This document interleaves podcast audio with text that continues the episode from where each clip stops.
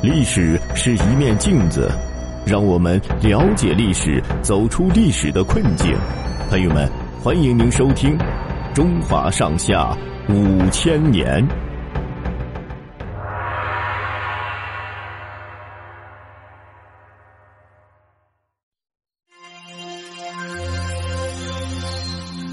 三家分晋。再说晋国到了晋清公的时候，国君的权力已经渐渐的转移到了卿大夫们的手里了。到了晋出公的时候，历史已经进入了战国时期。这个时候，掌握晋国实权的是赵襄子、韩康子、魏桓子和智伯尧四个卿大夫。晋出公看见四卿的权力太大了，自己反倒成了他们的傀儡，心里很不情愿，就秘密的派人向齐鲁两国借兵。想消灭到四卿，哪知道齐鲁两国出卖了他，不但没有借兵，反而把消息告诉了智伯。智伯就和另外三卿共同出兵，把出公给赶了出去，另立晋昭公的曾孙为国君，这就是晋晋公。智伯挑头赶走了出公，晋公则完全掌握在他自己的手中，于是他的野心越来越大，想独占整个晋国。有一天，智伯召见他的亲属，秘密的商议这件事儿。谋士此说：“要达到目标，先要削弱三家的力量。怎么个削弱法呢？”智伯问。此先帝说：“现在东方的越国势力越来越大，我们就假传进攻的命令，说是为了和越国争霸，让三家各献出一百里土地做军饷。”如果他们同意，我们就白得三百里土地；如果哪家不同意，我们就出兵打哪家。这个办法叫做“吃水果先削皮”。智伯觉得这个办法不错，就让自己的兄弟智开去通知三家割地。韩康子听了，心中十分恼火。明明你智伯这只老狐狸是在敲诈勒索，还要打着进攻的牌子。他要正要出兵对抗，被手下的谋士段圭劝住了。我们和他们硬拼不合算，不如先给他土地，等他再向赵魏两家要的时候，他们要是不乐意，和智伯打起来，我们坐收渔翁之利。韩康子听从段圭的意见，把一百里的土地割让给了智伯。魏桓子看见韩康子没有抵抗，也装傻卖乖，把自己的一百里土地割出去了。只有赵襄子不肯割地，他说：“土地是祖先传下来的，怎么能够随便割让？”让韩魏去讨好智伯吧。智伯大怒，就让韩康子、魏桓子和他共同出兵去讨伐赵襄子，并且和两家约定，灭赵以后，赵氏的土地由他们三家平分。赵襄子看见三家人多势众，就听从谋臣张孟谈的建议，撤到晋阳据守，就是山西太原。晋阳是赵氏的封地，城池经过赵氏几代的修筑，十分牢固。粮草储备也很充足，更重要的是，城里的老百姓抵抗侵略、守住家园的士气很高。但是有一个问题使赵襄子着急起来，由于他撤走的太仓促，所带的武器太少，剑戟弓箭都十分缺乏，并且呢，这个时候城已经被围住了，根本就没有办法从外面取得。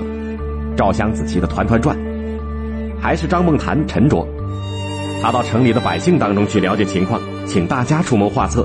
最后，终于找到了解决的办法，将城内宫室大殿上的大铜柱子锯下来，铸剑戟和箭头，又扒开了宫室的内墙，里面都是用荆条、苇杆编成的，正好拿来做箭杆。就这样，武器问题也解决了。军民同心守了一年多，智伯等三家还是攻不破晋阳城。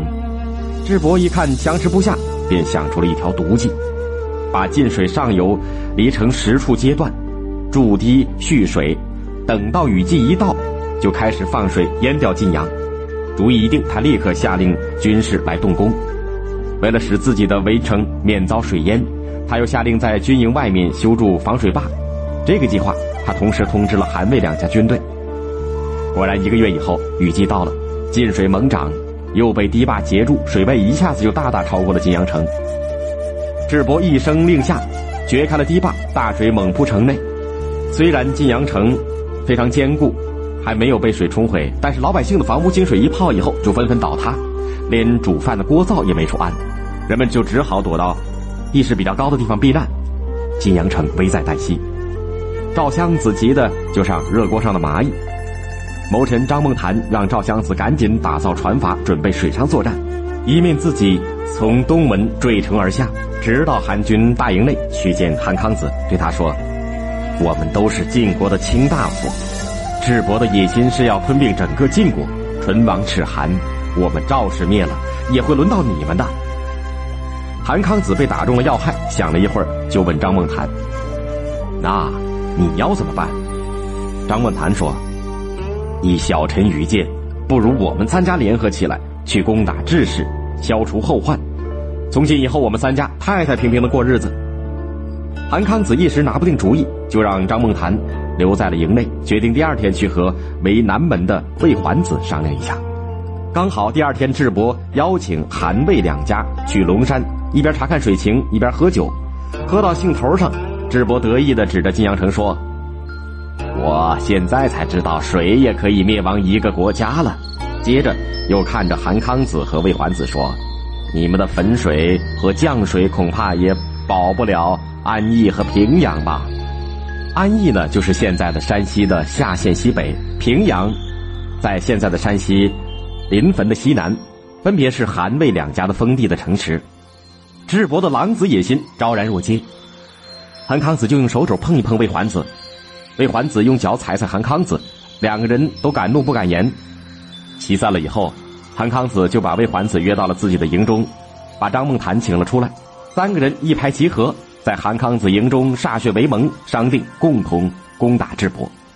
第二天半夜间，韩魏两家派军队杀掉智伯守坝的士兵，从西边掘开堵住进水的堤坝，结果大水反向智伯的军营冲去，智伯的军中大乱。等到智伯从睡梦当中醒过来的时候，水已经漫到了他床边，几个亲信赶紧把他扶到木筏上。智伯回头一看，自己的营内粮草兵器飘荡一空，营中的军士正在滚滚的波涛当中挣扎沉浮。智伯还没醒过神来，只听得鼓声大作，韩魏两家军队乘着水势从小舟上杀出来。郑伯无力抵抗，急忙带着几名随从改成小舟向龙山背后逃去。刚转出山口。赵襄子和张梦涵引赵家的军队突然从山后杀出，赵襄子没费多大力气就把智伯给活捉了。第二天，智伯的军队全军覆没。赵襄子把智伯斩首，并且和韩魏两家军队率军回到了晋都绛城，以叛逆的罪名把郑伯满门抄斩。智氏的土地由三家平分。到了公元前四零三年，晋国的韩、赵、魏三家的继承人。韩虔、赵吉、魏斯各派使者去向周烈王要求独立封侯。周天子这个时候实际上早就是个空架子了，只得赵三家的意思，分别册封为韩侯、赵侯和魏侯。于是三家分别定都建国，晋国呢从此就不存在了。